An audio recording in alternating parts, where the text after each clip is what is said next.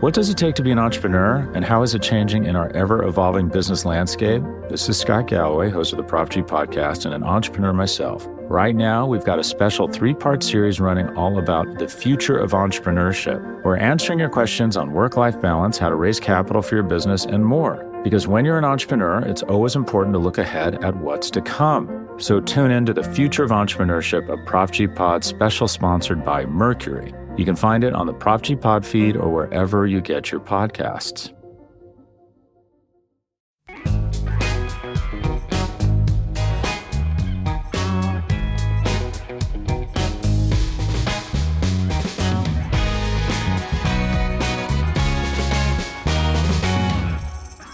Hello, hello, and welcome to the Solak Show here on BGN Radio. We do appreciate you swinging by. I am Benjamin Solak, riding solo in the host seat for this one because uh, it is time to get my full thoughts out on an Eagles draft class that, firstly, number one, had too many players that I did not watch in it uh, which was inconvenient for me. Uh, which I I missed uh, Zech McPhearson, the corner out of Texas Tech, and Marlon Tuipulotu, the uh, uh, defensive tackle at USC. So I had to get both of those guys filmed on across the course of this week, so I could sit down and tell you whether or not it's a good class. And I should say, uh, it is a ambitious class. it could be a really, really good group. I do think it could be a really, really exciting group. I also think there's a chance, uh, uh, a good chance that there's a lot of busts and there's a lot of flameouts. Uh, and it's tricky. A lot of it has to do with coaching staff and usage, which we're going to talk about.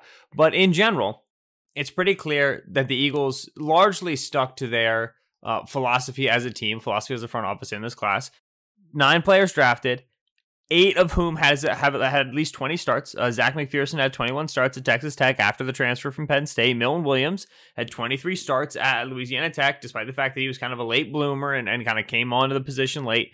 Uh, only Kenny Gainwell had 14 starts. And of course, Gainwell was on a depth chart with uh, Darrell Henderson and Antonio Gibson in his first year at Memphis. Then he had 14 starts that next season as the starting running back along with Gibson, and then this past year opted out. And so he's the, he's on, the only one below 20 starts, which is something we talked about in the pre-draft show.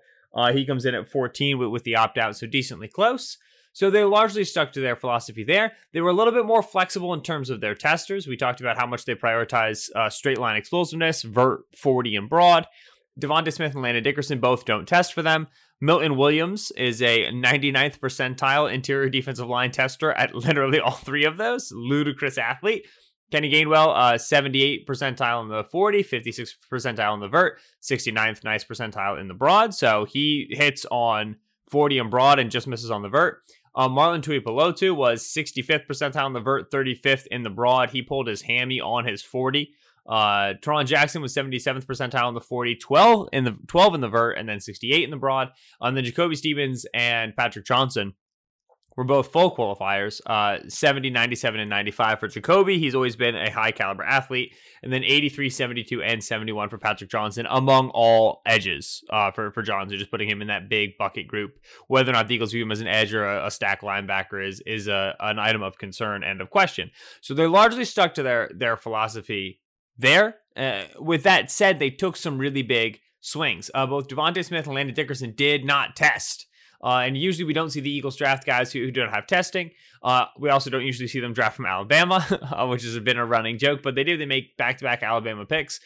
Uh, and these are really big swings of the plate because DeVonta Smith historically looks like he'll have to be a, a bit of a outlier or a bit of a, a surprise in terms of his play weight uh, to, to, succeed at the NFL. And Landon Dickerson's coming off of, of three total season-ending injuries. So we're going to start with those two, the two Alabama kids, the big crown jewels of this class, DeVonta Smith and Landon Dickerson, who right now feel like great picks, and talk a little bit about the risk that goes into those players. So DeVonta Smith uh, was listed at 6'1", 175 for Alabama during his final season there. Uh, we didn't really get a, a testing process from him. He elects not to weigh in at the Senior Bowl. Uh, he officially comes in with a height of six foot and a quarter, 170 pounds uh, at the Alabama Pro Day, and he's he's understood to play around 166 pounds. Now, I wrote in oof, January 2021. So uh, this was right after the national championship. uh, about how the NFL will view DeVonta Smith relative to his size and particularly his his body mass index, right? Because it's not so much about uh, pure weight, though we're going to talk about pure weight here in a second, but it's also the fact that at over six foot, uh, he's particularly slight. He's particularly slender. You know, he's affectionately coined the Slim Reaper, and and we like that. That's a lot of fun. Um, but it is a, a, a gesture to the fact that he is not just a light dude, but a thin dude. If you look at players like Marquise Brown, who came in at 166 pounds, well, he's five nine and three eighths. If you look at DeSean Jackson, who was uh, 169 pounds when he came out, he was five foot ten. Uh, if you look at KJ Hamler out last year, 178 pounds, he's five foot nine. Antwaan Randle five foot ten, 190. When you're shorter, you have a little bit more density. And anecdotally in the league, body density gestures towards endurance, the ability to survive the attrition of a season and of a career. Uh, you you want to have muscle mass and density because you're going to hold up better to hits. That's the presiding philosophy uh, in terms of proof of this statistically relevant significant proof. There really hasn't been any of which i'm aware. But that's typically how the league looks at you. And so when you have a upright and thinner dude that starts to become a little bit more of a concern. So DeVonta Smith uh, as I wrote, uh, only four receivers have had multiple seasons of at least 1,000 yards receiving while playing under 180 pounds in the NFL in the last 20 years. That's that's a lot of conditions. So we'll we'll, we'll make it a, a clearer frame. Since 2000, the players who have successfully had more than one season, multiple seasons of 1,000 yards, are John Brown, who's had two such seasons, Emmanuel Sanders, who's had three such seasons, Brian Hartline, who had two such seasons, DeSean Jackson, who has had five such seasons, all playing under 180 pounds. So DeSean, John Brown, speed threats, right? Explosive play guys, clearly like crazy down the field nuts, uh, you know, deep speed, take take the top off the defense. Emmanuel Sanders, 5'11, a buck 80. Much more so what you expect DeVonta Smith to be in terms of a Z receiver, move around the formation, slot and outside, run some routes all around. Same thing is true of Brian Hartline, who was like 6'2, 180. But I, I, am from what I understand, I don't really remember Brian Hartline's playing career that well. Uh, he played out of the slot a fair bit, uh, and so that was kind of more so his his usage there. So the comp that you often see for DeVonta Smith is Marvin Harrison, right? And it's worth noting that Harrison was listed at 185. So 15 potential pounds heavier than DeVonta Smith, six foot 185. He, of course, had eight seasons, I want to say, of over 1,000 yards. So, very successful career for Marvin Harrison, but he's not necessarily fitting into this framework. And I'm not trying to intentionally exclude him by making the cutoff 180 pounds. DeVonta pr- plays at like 170, probably less. So, this is giving him a lot of extra room. And the fact that Harrison played at 185 is substantially different. Uh, so while I, I understand and I appreciate the the comparison in terms of play style and usage, and Harrison wasn't the biggest guy, DeVonta's size is, is substantially different.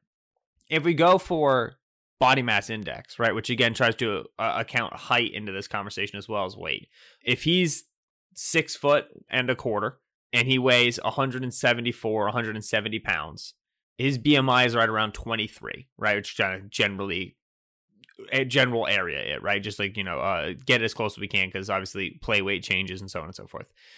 Uh, only Robbie Anderson, which was 2020 last year, and Steve Breaston in 2008 have produced 1,000 yard seasons with a BMI under 24. So, what does this mean? Largely like nothing, which I, I just went in depth on it, obviously, but body mass index does not describe a good player. Play weight does not describe a good player. Talent does. Uh, what do you do when you're on the field? The field. He's a tremendous player. But the reason that Smith was drafted after Jaylen Waddle and was drafted after Ja'Marr Chase is because when you put the three of those guys up against each other, you say, all right, everybody's film here is tremendous. Who are we going to draft? You want to draft the guys who have traditional sizes and clear models in recent league history before you draft the guy who simply doesn't. If DeVonta Smith has multiple 1,000 yard seasons, which do not get it twisted, when you draft a wide receiver in the top 10, you are expecting him to have multiple 1,000 yard seasons. If he does that, he will be an outlier relative to how other players of his size have predict have performed. We have not had receivers in the last 20 years have multiple 1,000 yard receiving seasons with body mass index under 24. So, when you look at Waddle versus Chase for Smith, you have more certainty. You have more reason for faith in Chase and Waddle in terms of their historic size and how they're built performing in the league than you do for DeVonta Smith. It's really that simple. That's why he gets drafted after Ja'Marr Chase and after Jaylen Waddle. The Eagles elect to be the team to stop his fall by trading up to 10 to go get him. And they get in front of the Giants, who would have been the team to stop his fall at 11 because Dave Gettleman doesn't give a hoot about this sort of stuff. Dave Gettleman wants good ball players. The Eagles typically are a lot more analytically inclined, so they would care much more about historical trends in, in play weight and production, so on and so forth. But they like to go get him. He's a really good football player. And so, do we get multiple 1,000 yard seasons out of DeVonta Smith? I think so.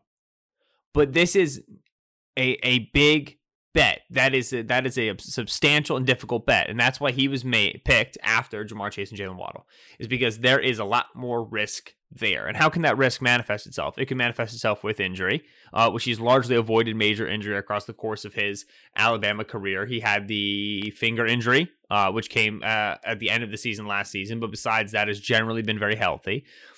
Uh, so it can come from that. It can come from a general sap of athleticism over the course of several hits. Uh, it can come from a sudden inability to get off of press coverage and to play through contact. Uh, I know. Oh, he's got he's had Matt Harmon charted best reception perception against press coverage. I, am not surprised. He was freaking good in college. Uh, SEC corners. I'm not surprised. Like they, they, he was able to beat those guys. Absolutely, he's very very talented. But it is different in the NFL. If everything you did in the SEC translated to the NFL, every team would only draft SEC players and they would never have any busts ever.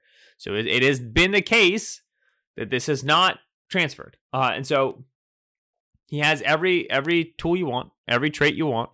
Extremely good player, ready to contribute now. Run routes at all three levels. Uh, uh, create after the catch.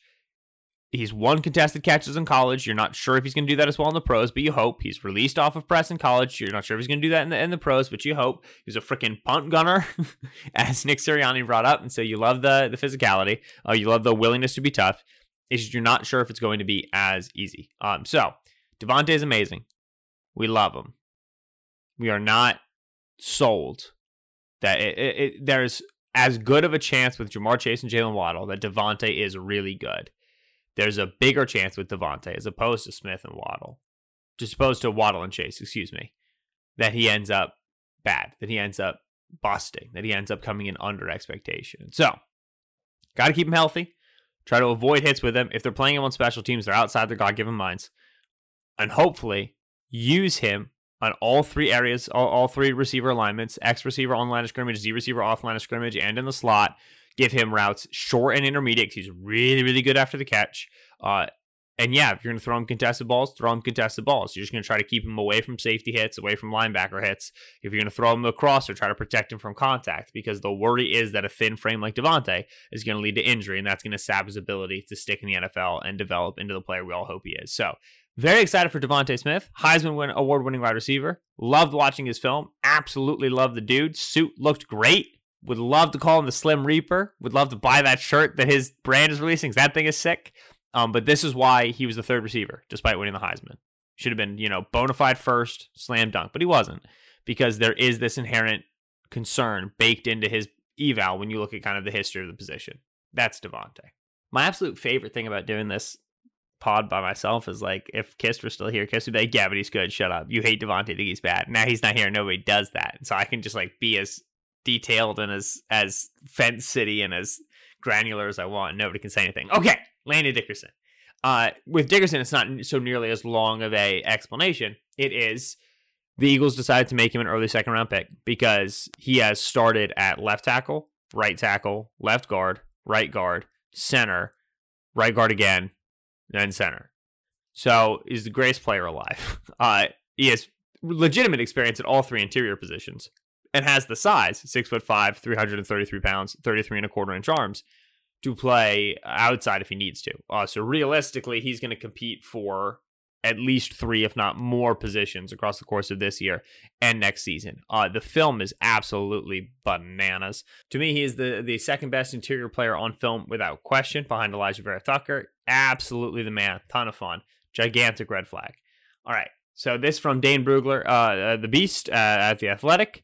Durability is a bright red flag after missing most of his first three seasons at Florida State and finishing his Alabama career with a knee injury. Suffered a torn ACL in his right knee November 2016 as a freshman, which required season-ending surgery. Suffered a right ankle in- right ankle injury October 2017 that required season-ending surgery. Suffered a left knee sprain September 2018 that he later re-aggravated, missing most of the 2018 season. He then played for all 2019 suffered a torn ACL in his left knee December 2020, require, requiring surgery. So, three season ending surgeries, uh, a torn ACL in his right knee in 2016, a right ankle injury in 2017, and then another torn ACL, this time in his left knee in 2020. He has torn both ACLs.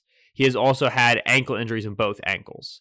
It just doesn't really get bleaker than that. That's very concerning stuff. So, they pick Landon Dickerson at what, 38, 37? 38, 37. Ideally, he comes in. Uh, if Brandon Brooks is healthy and good to go, he beats out Isaac Seumalo for the starting left guard spot. Seumalo becomes offensive line six. If and when Jason Kelce retires, he can potentially play that role. He'd be one of the biggest centers in the freaking world, but he can play that role, or you can kick Seumalo into center and leave him at left guard. If Brandon Brooks comes back and is not 100% of the stuff, because Brooks is also coming off a major injury, Dickerson can win the right guard job. If Brooks comes back and is good, Kelce is obviously still here and he's good. And Isaac Seumalo wins the camp job. Dickerson six offensive linemen off. He backs up all the interior spots. Jack Driscoll can back up right tackle. Jack Driscoll can back up left tackle. Uh, the Eagles can trade Andre Dillard. Sick. But that which is ideal is unlikely to happen with Dickerson because he simply, it, it is unrealistic to expect that Dickerson remains healthy at any given time, which it sounds horrible to say, but this has not been his history as a player. So the Eagles may take this swing, and and and at some point by 2022, he's going to have one of these starting interior jobs. How much faith do you have that he's going to give you 16 game seasons? Prognosticating injury is very difficult, but the Eagles have not done a good job internally with their medical department keeping players healthy and re- recuperating players from minor injuries, let alone major injuries. And so it's another very big swing where, okay, if DeVonta's good, I think he's going to be really good. Yeah, Dickerson is really good. He's unbelievable size, great flexibility, ludicrous power, uh, excellent movement skills, and also like loves football and is just great and is a finisher and is energy and just such a fun dude to root for he's extremely injury prone and it, it seems unlikely. With DeVonta it's like there's a chance that he just doesn't hit because it's tough for slender players to stick in the league a wide receiver. With Dickerson it just seems unlikely that Dickerson's able to offer substantial trustworthy play over the course of his first contract let alone his second as the attrition of continued snaps in the NFL invites more and more opportunities for injury. I will say this for Dickerson to have sustained all the injuries he did ACL injury, right ACL, right ankle, left ankle, and then to come and play as he did in 2019 and 2020 for Alabama, the the athleticism that he showed after all those injuries is, is mighty impressive. Uh, he's a good athlete. Both DeVonta and, and Dickerson didn't test, but they're both clearly plus athletes that speaks to his recuperation ability, right? That speaks to the the elasticity of his body to be able to come back from those injuries and not seem lacking of juice. But uh, it is still tough to uh, assume that he'll be available for 17 games a season for multiple seasons. That's a really hard bet to make right now. So with DeVonta and with Dickerson, you have these two really, really big swings at the plate, right? This like, all right, if these guys, if Dickerson is healthy and Smith translates despite his frame, both of them are round one talent players, and they're they're big time they're premium positions, big time positions of need. They needed DeVonta really badly. Dickerson gives them flexibility with what to do with their interior. This is great, but there's there's significant red flags with these guys. You can I wouldn't say that Milton Williams has a red flag. We move on to the Eagles' third round pick, but the conversation there is ceiling is super high, just like Dickerson and Smith. But he's not there yet. And to get there, coaching is going to be really, really important. Milton Williams, multiple year starter at Louisiana Tech. Uh, and they played a, a, a, three down front, tight front, mint front. You've heard it referenced in the league a little bit. You've heard me talk about it before, but Williams was playing the four eye role. on the defensive line. So we say three technique. You hear me say that a lot. It's a pass rusher in the B gap. Your your inside shoulder as a defensive tackle is on the outside shoulder of the guard across from you, right? So you're in the B gap, shaded towards the guard. Milton Williams played the four eye technique, which is just like four inside, which means instead of being shaded to the guard, he was shaded to the tackle. So still lined up in the B gap, but he's relating to the tackle. He's closer to him than he is to the guard. He plays in this role, in this alignment, in this defense. Williams was asked to play very much so a, a reactive role. Uh, and so he was asked to defend the run first to be able to control multiple gaps and be able to uh, read backfield action and, and, and go relate to the quarterback on, on his own read or what have you. Uh, not given as many opportunities to just get off the ball, get upfield, and go. Now, can he do that? Absolutely. And you can see that in his film easily, or you can want to see a 4.63 40 yard dash with a 38 and a half inch vert and a 10 1 broad, which again, these are all 99th percentile numbers and say, all right, he's explosive. You know, it's very, very clear. Now, it's worth noting he's getting measured against interior defensive linemen on those measures, and he weighs 284 pounds. So once again, the Eagles took an undersized player here. 6'9", cone, that's 99th percentile. 4'3", short shuttle, that's 99th percentile. 10-yard split was 165, which is 93rd percentile. All of his measurements for explosiveness and transition ability are 90th percentile or higher. Bench press 34 reps, 87th percentile. And that is the thing. He has really nice upper body power. When he fires his hands, you feel it, uh, and he's able to shack, uh, stack and shed. He's able to shock blockers accordingly. But this four eye role is not analogous to what he's going to be asked to do in the league, unless Jonathan Gannon is going to come out here and run some tight front, which would be cool and fun, and we would like. No, Milton Williams' role is going to be different in the NFL than it was in college. Now, it's worth it's worth saying with emphasis Williams himself said that he envisions being able to play edge on early downs and then kicking onto the interior on on passing downs. And people have brought up Malik Jackson and kind of what he did for the Eagles, and all that is well and good.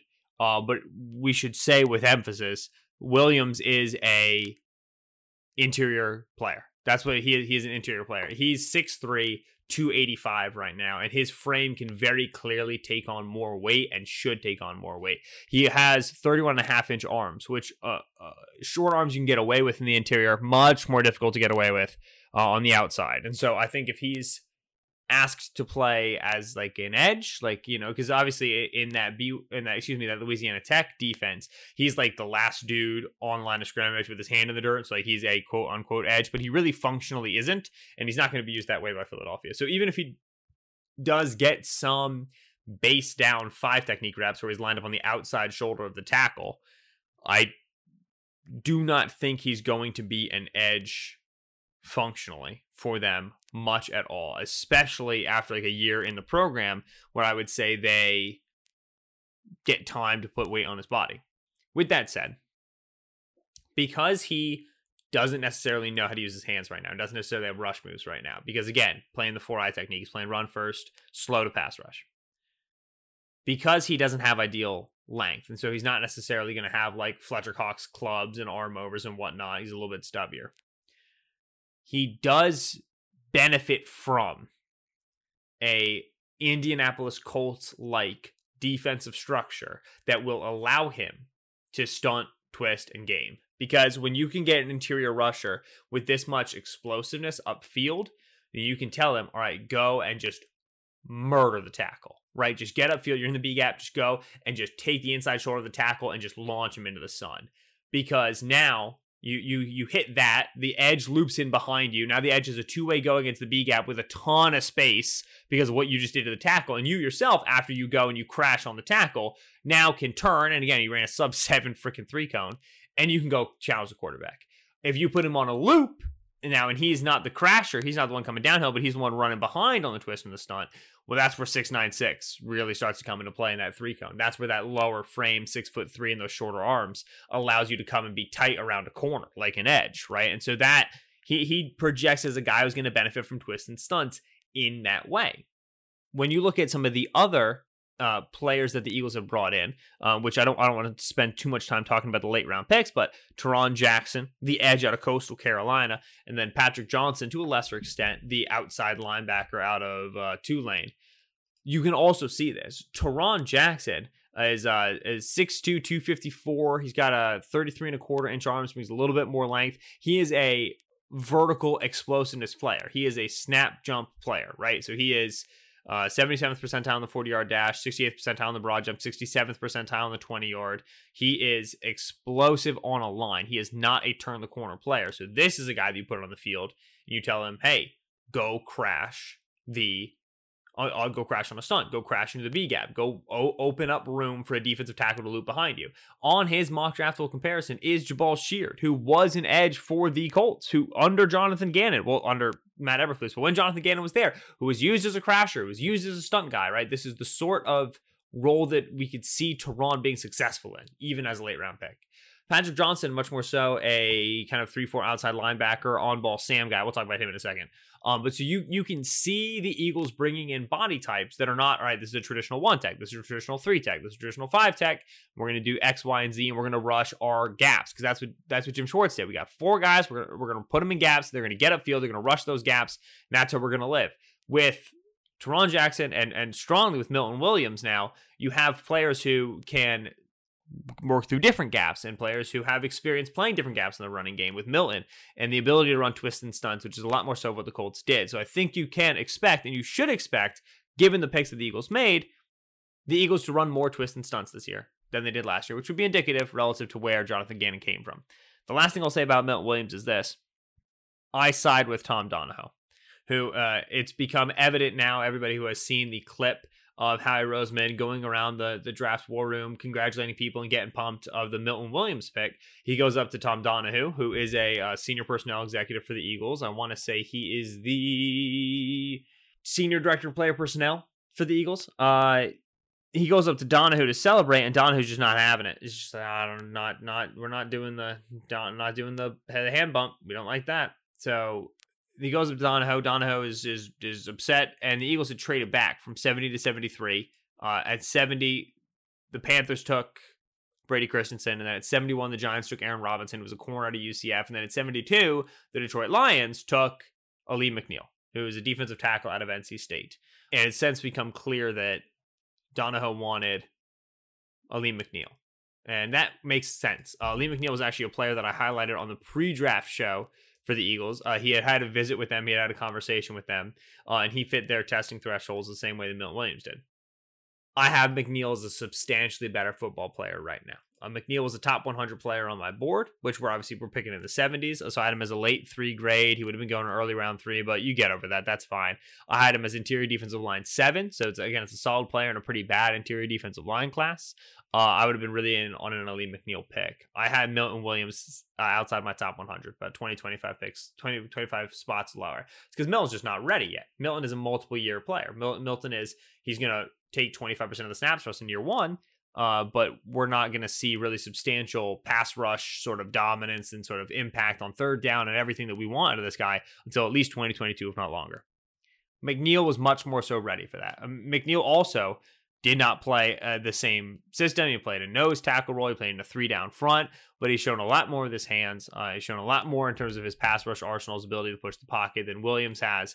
Uh, and he brings really good functional strength in the running game. And while he isn't a unbelievable otherworldly athlete, 6'2, 317, so he's got about 35 pounds on Williams. His body is ready to play on the interior. Uh, has better length, and then he also still is good tester. He had uh, 85th percentile in the 10 yard, 73 in the 40, 65 in the vert, 66 in the broad, and so he fit all of their qualifications. And he wasn't super sexy, crazy athlete, but he's a really good ball player, and he's running now. I would be very interested to follow the careers of Alim McNeill, Milton Williams. Um, but obviously, once they end up in their respective spots, it's hard to say, oh, McNeill would have been good in Philadelphia too if he ends up good in Detroit because coaching staffs change the way players develop because it's all about how you put them in their roles. And we've talked about how the Eagles coaching staff might use Milton Williams. What does it take to be an entrepreneur, and how is it changing in our ever evolving business landscape? This is Scott Galloway, host of the Prop G podcast, and an entrepreneur myself. Right now, we've got a special three part series running all about the future of entrepreneurship. We're answering your questions on work life balance, how to raise capital for your business, and more. Because when you're an entrepreneur, it's always important to look ahead at what's to come. So tune in to the Future of Entrepreneurship, a Prop G Pod special sponsored by Mercury. You can find it on the Prop G Pod feed or wherever you get your podcasts. Hey, it's Kaley Cuoco for Priceline. Ready to go to your happy place for a happy price? Well, why didn't you say so? Just download the Priceline app right now and save up to 60% on hotels. So, whether it's Cousin Kevin's Kazoo concert in Kansas City, go Kevin, or Becky's Bachelorette Bash in Bermuda, you never have to miss a trip ever again. So, download the Priceline app today. Your savings are waiting. Go to your happy place for a happy price. Go to your happy price, Priceline. Which brings me to you know, transitions. You see that? Uh, Zech McPhearson, corner out of Texas Tech, who was not the next pick for the Eagles. Uh, or, excuse me, he was, and then and then it was Kenny Gainwell, who uh, I want to talk about Kenny Gainwell as well, kind of in this conversation. But Zech McPhearson, who was a multiple season starter at Texas Tech, uh, playing in the Big 12, playing heavily in off coverage, ton of experience in zone. Penn State transfer, so he's a four star recruit. Uh, did not have the 40 they usually look for 47th percentile but 92 percentile vert 91 percentile broad. Uh, he had a 94th percentile 20 yard split so something clearly happened between 20 and 40 yards on his 40 yard dash. So again i think they're fine with what he did athletically. Uh, that zone responsibility at texas tech uh, will translate to zone coverage for jonathan gannon. He is decisively not ready to play nfl ball not comfortable in man coverage, is very has good transitions and and is willing to play physical, but he doesn't like to really finish the job. And so he'll be playing catch man, right? So off alignment, route will come to him. He'll he'll he'll take leverage steps. He'll get to where he needs to be, and then the receiver will come initiate contact at the break point, and McPhearson will let him initiate contact and let him separate, and then try to chase him down in the open field. And he's fast, but not that fast. Uh, so he's allowing separation on the break consistently. Uh, he'll he'll guess very often as well. Uh, when he's in off coverage, he's playing square to line of scrimmage, uh, and he'll say, "All right," you know, especially when he's working out of the slot, which you know, people have talked about moving him into the slot good route runners are going to take this kid's breakfast early uh, because he likes to guess and he'll react to the first move and he'll open his hips and that's going to expose his back and you're going to be able to get on top of him. And again, he's got really good transitions, uh, good feet, and so he can get away with it sometimes, but it's not going to fly so much at the NFL level. He was appropriately drafted in the fourth round. There's been this conversation about like what a steal and oh we were loved him and we were so excited. Like Howie Roseman couldn't focus on his day two press conferences because he was just thinking about Zech McPhearson. he's a fourth rounder. You know what I mean? Like this is like this is Avonte Maddox, Rasul Douglas level of player. Like he has some good traits, but he has some significant problems right now. And we should not expect him to be a high impact player in year one. But you look at the depth chart, and it's Avonte Maddox and Cre'Von LeBlanc all behind Darius Slay. McPhearson's going to start, if not in base defenses as the other outside corner, then in the nickel as the third corner. Uh, I don't see how he gets buried behind LeBlanc and Maddox on the depth chart becomes the fourth corner. If he does, kudos to the Eagles for maybe being responsible with him, but he does need reps to develop, and it's just going to take time. He, I don't think he's a trustworthy player in man coverage yet. He's got good good enough size for it in terms of his height and his length, but uh, he's also uh, another thinner player, another lighter prospect, and so. McPhearson represents to me a coaching staff ad. Uh, this is a guy who obviously he fits with the Eagles like, but is clearly the sort of player who, because of his experience in zone, because of his willingness to play in the pedals, willingness to play deep and then close downhill. I think he's a good player coming downhill in the blocks, and he he's got really nice quickness coming down. He's got a great pass breakup against. I want to say it's Texas, uh, where, where where he's playing a hitch from off coverage. He flies downhill, and like that's the sort of nonsense that Gannon wants to see. He's got that that what the coaching staff likes, and will be familiar to the coaching staff. But he definitely is not ready, which is perfectly fine for a fourth round pick. So I think the same thing is true of Kenny Gainwell. I think he's a coaching staff pick. Number one, he doesn't have the number of starts the Eagles typically look for. Number two, he was fringe the sort of athlete that they look for. Number three, I don't really think they needed running back that badly on the roster, but they go ahead and they make that pick uh, with Miles Sanders in hand. And Gainwell is a good receiver, right? People have talked about the the running back receiver like versatility for yet another undersized player. He's 5'8. I know he he weighed in at 201 he absolutely 100%, I cannot emphasize this enough, did not play at 201. He played a smaller player. He's so he's got that that receiving ability. He's got zone running ability. Uh he had 51 catches in his final season at Memphis, and they lined him up at wide receiver at times. He ran routes down the field. Uh, he's not a decisively explosive player. I don't think he has great long speed on film. Again, I know how he tested, uh, where he he he has the the numbers that you look for, but you you much more so see a slasher style player who does well getting skinny through gaps and is smart through contact. Um, but he's not particularly elusive. He doesn't have great contact balance. So just like a, uh, he's going to get what's blocked for you. And so I think that they want him to fill the Nyheim Hines role. Uh, and and given his receiving ability and given the, the intelligence with which he plays, uh, the, the the smart footwork, working angles on zone runs. It's all very Nyheim Hinesy, in my opinion. I think Hines is better contact balance, and that lets Hines get away a little bit. But Gainwell certainly can play while skinny. He just doesn't have great contact balance in open space. Whereas Hines that ability to drop his weight and, and hit those spin moves and whatever. I don't think Gainwell has that sort of elusiveness. So to me, McPhearson and Gainwell first picks of, of day three feels like really the coaching staff was able to get their teeth into the picks and be able to say like these are guys that we really really like and that's okay you know there's nothing wrong with that that's good news one of the biggest problems for the eagles most recent draft classes altogether has been okay bad picks uh like i'm not i'm not going to tell you that because the coaching staff didn't develop jj arcega-whiteside uh, that's why he was bad. He certainly Arcega-Whiteside came in and just struggled from day one. He's a player I liked out of college, one good in the pros.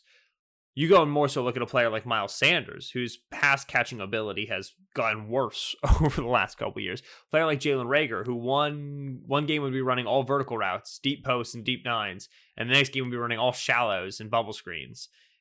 There was an inability to develop players in Philadelphia over the last several years.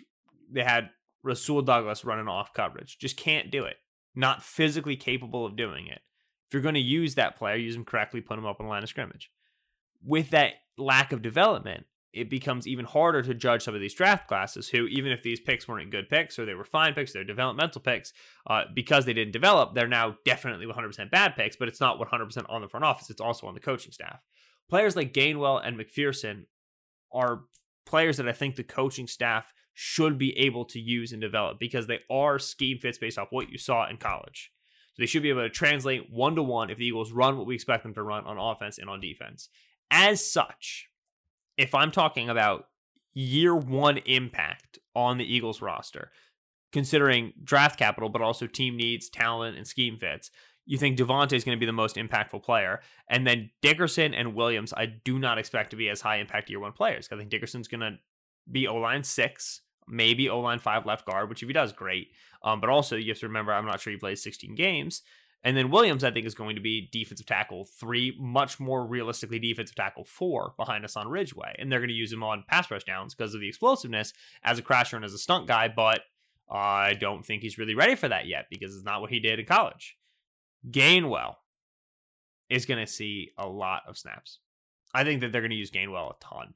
Uh, they use running back rotations in Indianapolis. Sanders is a unreliable, at worst, inconsistent at best pass catcher right now, who also loses yardage because of the decisions he makes behind the tackles.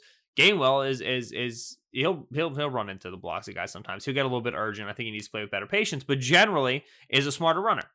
Him and McPhearson, thin corner room. McPhearson has a ton of experience playing zone and slot and outside versatility yeah, I think those players are going to see significant playing time. So McPhearson and Gainwell, the two players that I circle in terms of year one impact. Hopefully, Dickerson matters more over his first contract, and so does Milton Williams as Williams comes along and Dickerson sees more opportunity. But Gainwell and McPhearson are the players that I anticipate to be big time Eagles in 2021, which, you know, don't expect the team to be very good, but it's always fun to root for successful rookies. Running through the final guys, uh, Marlon Tui, Tuipulotu. Marlon Tuipulotu is a uh, good one gapping, one tech, right? Uh, he can he can two gap for you, but he is a, a run defending player. He does not have much pass rush juice.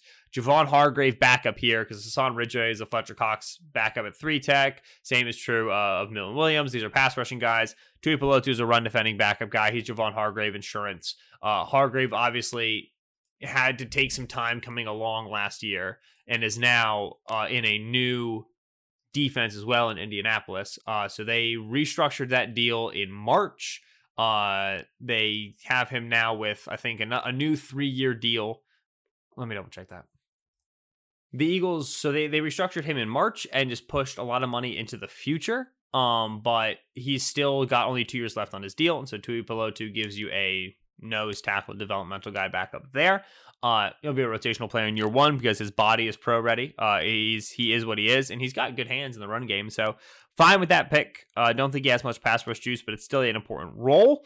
Um, they developed Grover Stewart there very nicely uh, and found a way to use him on rush downs as well in, in, a crash stunt game there at Indianapolis. That's probably what they're hoping to do with Tuipulotu because he's got the size that Hargrave doesn't have. Hargrave is just a, a little bit of a smaller squad your dude. Uh, Tarron Jackson, edge four, edge five. Don't think a roster spot is guaranteed to him. All snap anticipation, all first rush, first step uh, player. He win he win the rush rep right away. He doesn't win it good power in his hands, not a bendy player. Uh, so again, he has to be able to win on a straight line. That's why you like him as a as a crasher on stunts. Jacoby Stevens, uh, very high caliber athlete who just simply is a linebacker in a safety's body, does not have the transitions necessary to play in coverage, has to play up in the line of scrimmage. They're going to try to have him play at 230 plus, uh, and they're going to have him try to play backup linebacker role while also being a special teamer. If they're trying to get another Nate Gerry, I'm going to put myself through a wall and Patrick Johnson. So Johnson is objectively interesting because he's 100% a 3 4 outside linebacker. He is a stand up wide rusher, which we have not seen the Eagles use under Jim Schwartz. And apparently, we may now see the Colts defense, eh, you know, that the Eagles do now as, as they're inspired by the Colts defense. He and Genard Avery are kind of similar builds and similar roles. And I would not be surprised if we see Johnson and Genard Avery used in a on-ball linebacker role where they are as realistic threats to drop as they are to rush on any given down. Talking about this on-ball Sam linebacker role, right? Uh, this this uh, uh, you know I don't want to say Anthony Barr role because Anthony Barr is really good. And if you say Anthony Barr, we're like, oh shoot, we're gonna have an Anthony Barr. No, we're not they're to try to have a player I think can do that for sub packages because Ken Gannon came from Minnesota, not just Indianapolis. Uh, so between Patrick Johnson and Genard Avery, they're going to hope to get that. Johnson's low key an interesting player. Uh, active hands, violent, tremendous hustle dude. Not the sort of athlete you want on the field as a starter, but he can get away with it in sub packages. I think he's a smart cookie. Uh, he and Avery are both dense physical builds. Uh, and so I think that yeah, you you line them up way deep on the outside, you send them in on, in on blitzes, and they crash in from the outside, and they're going to compromise pocket integrity. And that's what you envision for them. So neither Johnson nor Tarron Jackson are guaranteed roster spots. Uh, I'd be surprised if Jacoby doesn't stick just because of the special teams ability and linebackers so thin for the Eagles. Um, but Jackson and Johnson are both not guaranteed roster spots just because of the, the the strength at edge for the Eagles right now. But they'll try to get them on the pack, the practice squad and bring them back next year. Derek Barnett, Josh Sweat, both on contract years. So, uh, yeah, that's the Eagles 2021 draft class. If I, I graded this class, I'm pretty sure I gave it a C, C plus. Uh, it's got a ton of risk. Just Jacoby was a high caliber recruit who just never worked out at LSU. Milton Williams is a tremendous athlete who right now does not have a clear NFL role or usage for at least one year, if not two. Zech McPhearson is a naturally talented cover man who right now does not have consistent man cover ability. Um, Landon Dickerson is a is a significant injury risk. DeVonta Smith is a historically thin wide receiver. All of them could be good. Jacoby could be a core special teamer, backup linebacker, safety for four years, key role. Uh, Zech McPhearson could be the Eagles starting outside corner too this year and every year beyond. Milton Williams could be six plus sack per year interior guy, which is rare. DeVonta Smith could be the best receiver in franchise history, you know. Uh, but there's a lot that's going to keep each one of those players, and one big thing for each of those players that's going to keep them from reaching that. So it's a it's a, it's a swing for the fences draft, which let's say the Eagles miss on every swing. Well, they're the exact same place next year as they are this year, and they probably maybe potentially need a quarterback too, depending on how Jalen Hurts plays. If they hit on one or two, they're probably not very good this year, and they probably potentially maybe need a quarterback next year, depending on on how Jalen Hurts plays. But they're going to have DeVonta Smith, and that's going to be awesome. You know what I mean? So it is in that they have a long arc, uh, a, a long time horizon. Taking some of these players feels appropriate. Take your big swings now when you don't really have a, a, an urgency to win. You know, the coaching staff is all new, so they're they're gonna have immunity for a couple years. Roseman clearly has job security, right? He's out here just making wild ass picks, like he's gonna be fine. But you can't do this every draft. So big swings now, hit on a couple, get some confidence in the front office again, because obviously there's very little confidence in front office right now. Uh, get some blue chip players. Right now, you would not describe the Eagles as having any blue chip players, save for perhaps Fletcher Cox Lane, Kelce, conditional on health, and then or Brandon Brooks as well, conditional on health. But uh, altogether, not not a blue chip roster. Uh, and so get some blue chip players, especially at skill positions, uh, and hopefully you start to rejuvenate this roster. But it is a long term timeline, and so you take your big swings. Uh, I think the Eagles will definitely get one really good player from this class. Who it is, I'll tell you in a couple years. Uh, but I think they'll get that, and I think that they'll also get a big buster too. Uh, you know, whether it's Landon Dickerson who just can't stay healthy, or Williams who never develops, or whatever. Um, it's a high risk class. So there's going to be some picks that are awesome and some picks that we look back in a couple years and we go, man, we had such high hopes for that guy and it just never panned out. But there you go. I forgot to do an ad break. We're to have to put that in there somewhere. But I didn't forget any of the players, which is I usually do. So I'm happy about that. Uh, that was my 2021 NFL draft re- recap for the Eagles class. Uh, we will go more in depth on how some of the defensive players are tea leaves for us to read in terms of the schemes and alignments and ideas that the Eagles are going to use on bleedinggreennation.com. And so if you enjoy the podcast, not only rate, review, and subscribe as we head into the offseason and start to do some fun, high level football content, but also make sure you swing to bleedinggreennation.com, best Eagles blog in the world, where all the good writing and the clips live as well. Uh, yeah, rate, review, and subscribe. Listen to the show. Thank you so much for coming by. I will talk to you again next week.